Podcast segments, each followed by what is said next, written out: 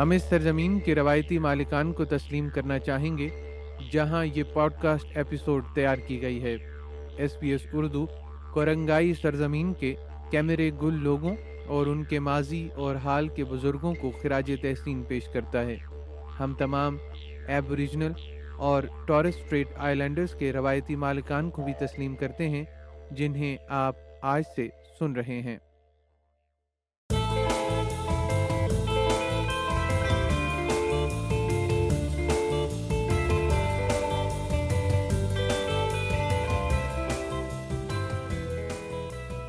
ہم میں سے کون ہے جسے دنیا میں کہیں سمندر کی سیر یاد نہیں ہے؟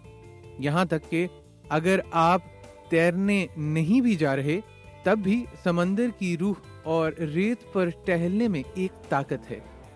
آداب، میں افنان ملک ہوں اور یہ دلچسپ آسٹریلیا ہے۔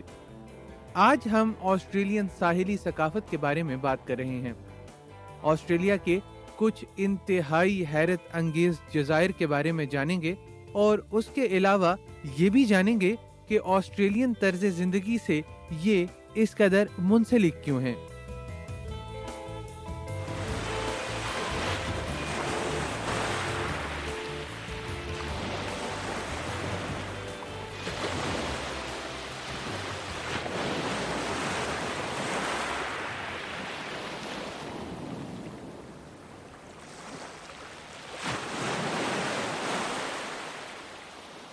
سمندر سے محبت کرنے والوں کو مجھے یہ بتاتے ہوئے خوشی محسوس ہو رہی ہے کہ آسٹریلیا دس ہزار سے زائد ساحلوں کا گھر ہے۔ در حقیقت، اگر آپ ہر روز ایک نئے ساحل پر جانے کی کوشش کریں گے، تو ان سب کو دیکھنے میں آپ کو تقریباً ستائیس سال لگ جائیں گے۔ آسٹریلیا مغربی ساحل پر بحر ہند اور مشرقی ساحل پر جنوبی بحر الکاہل کے درمیان واقع ہے۔ آسٹریلیا میں بیاسی سو سے زائد جزائر ہیں، جن میں سب سے بڑا جزیرہ مین لینڈ ہے اور دوسرا سب سے بڑی ریاست تسمانیہ ہے۔ آسٹریلیا کی زیادہ تر آبادی مشرقی اور جنوب مشرقی ساحلوں پر موجود ہے۔ آسٹریلیا میں ساحلی ریزورٹس انیس سو کی دہائی کے اوائل تک پورے ملک میں نمودار ہونے لگے تھے۔ آسٹریلین باشندوں نے ساحل سمندر کو اپنی طرز زندگی کی علامت کے طور پر دیکھا تھا۔ آسٹریلیا میں موسم گرما ساحل پر جانے کا بہترین موسم ہے۔ جس دن سورج نکلتا ہے، بہت سے آسٹریلینز ساحلوں کی طرف جاتے ہیں۔ اگرچہ سورج آسٹریلیا کے آسمانی موسم کی ایک اہم خصوصیت ہے، لیکن دن میں کئی گھنٹے اس کی شعاؤں کے سامنے رہنا آپ کی جلد کی صحت کے لیے بہت برا ہے۔ اس کی نقصان دہ الٹرا وائلٹ شعاؤں سے تحفظ بہت ضروری ہے خاص طور پر جلد کے کینسر سے بچاؤ کے لیے چونکہ آسٹریلیا میں الٹرا وائلٹ شعاؤں کی دنیا میں سب سے زیادہ سطح ہے یہ اتنی طاقتور ہے کہ صرف دس منٹ میں دھوپ میں جلنے کا سبب بن سکتی ہے لہذا سمندر کی طرف جانے سے پہلے اس بات کو یقینی بنائیں کہ آپ سن اسکرین اچھی طرح سے لگا چکے ہیں اور ہر دو گھنٹے بعد اسے لگا رہے ہیں۔ سن اسکرین لگانا بہت ضروری ہے۔ ہمارا آسٹریلیا کا جو سن ہے، وہ بہت تیز ہے۔ لائک پاکستان کا ڈفرینس ہے۔ ایون تو پاکستان میں زیادہ گرمی ہے، یہاں کینسر کا بہت ہائی رسک ہے۔ سن اسکرین لگانا بہت ضروری ہے، جو ہمارا کلچر میں نہیں ہے۔ تو وہ بہت um, امپورٹنٹ ہے um, کہ اگر نہیں لگائیں گے تو رسک ہے اسکن کینسر کا ملانوما کا، اور آلسو یا um, یہ بہت امپورٹنٹ ہے۔ اگر آپ کبھی آسٹریلیا کے ساحلوں پر گئے ہیں تو آپ نے یہ بھی محسوس کیا ہوگا کہ وہاں بہت سے اصول و ضوابط ہیں، داخلے کی شرائط ہیں۔ مثال کے طور پر، بعض ساحلوں پر کتے اور سگریٹ نوشی کی اجازت نہیں ہے۔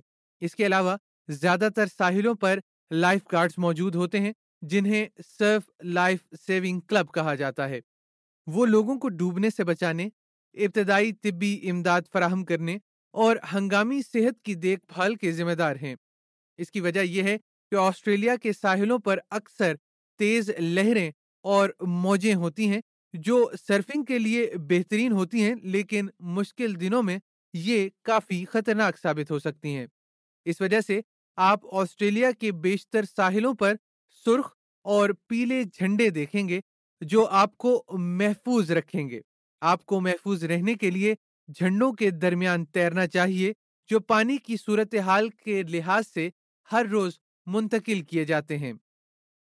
جب آپ سوئم کر رہے ہیں you must swim between flag اگر آپ سوئم نہیں کریں گے فلیگ کی باہر، وہ ویو بہت ہائی ہوتا ہے، تو لائف کا اپنا، آپ لوگ کی سیفٹی کے لیے وہ فلیگ لگاتے ہیں.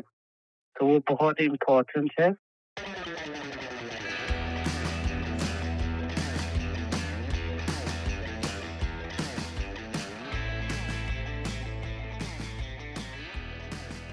آسٹریلینز ہر طرح کے آبی کھیلوں کو پسند کرتے ہیں، لیکن سرفنگ آسٹریلیا کی ساحلی ثقافت کے آئیکنز میں سے ایک ہے۔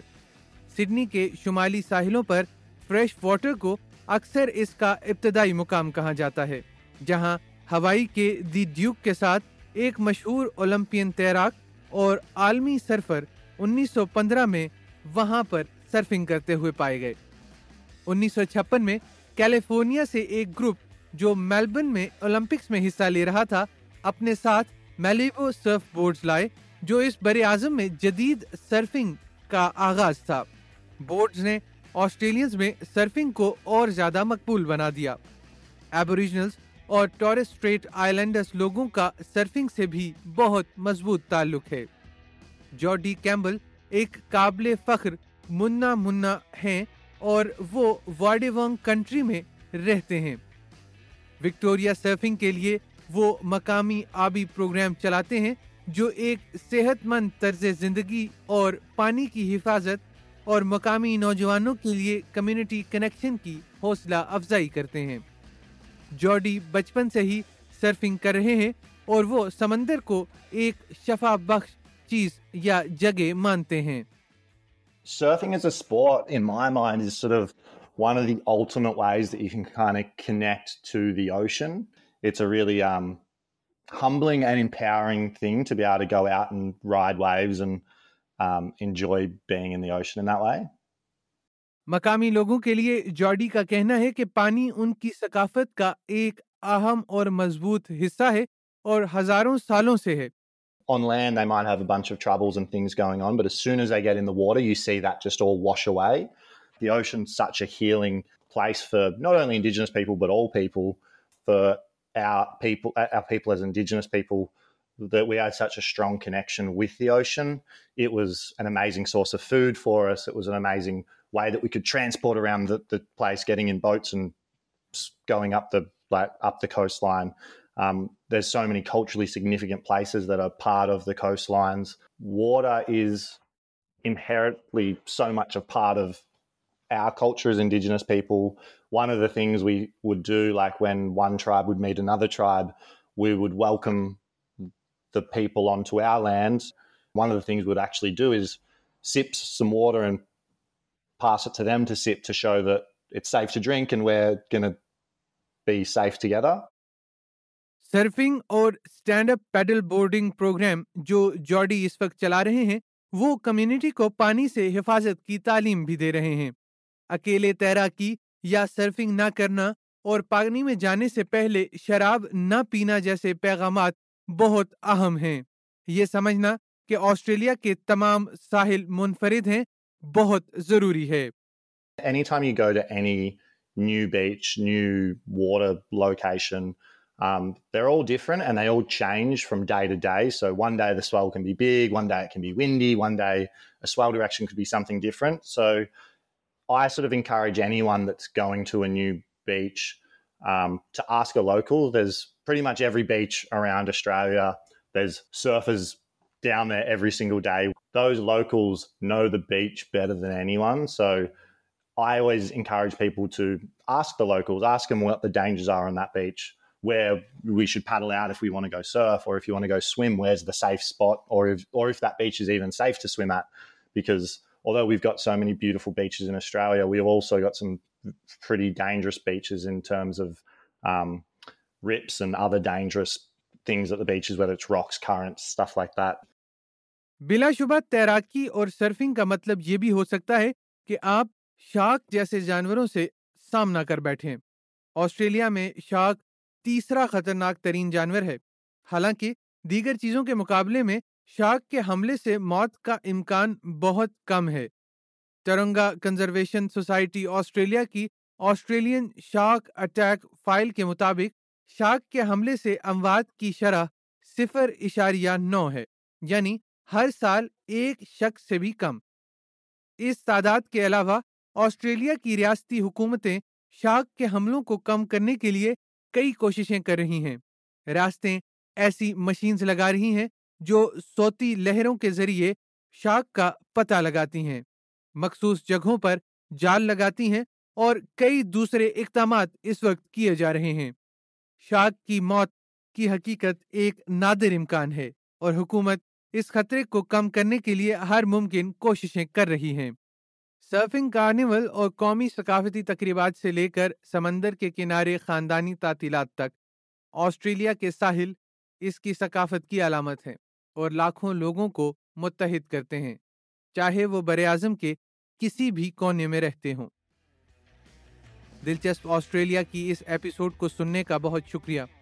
ایس پی ایس اردو کے ایگزیکٹو پروڈیوسر ریحان علوی کے ساتھ ساتھ Max Gosford Matt بلکانی Caroline Gates Rachel Sibley اور کیری ہارنگ کے تعاون سے اس ایپیسوڈ کی میزبانی اور پروڈکشن افنان ملک نے کی ہے۔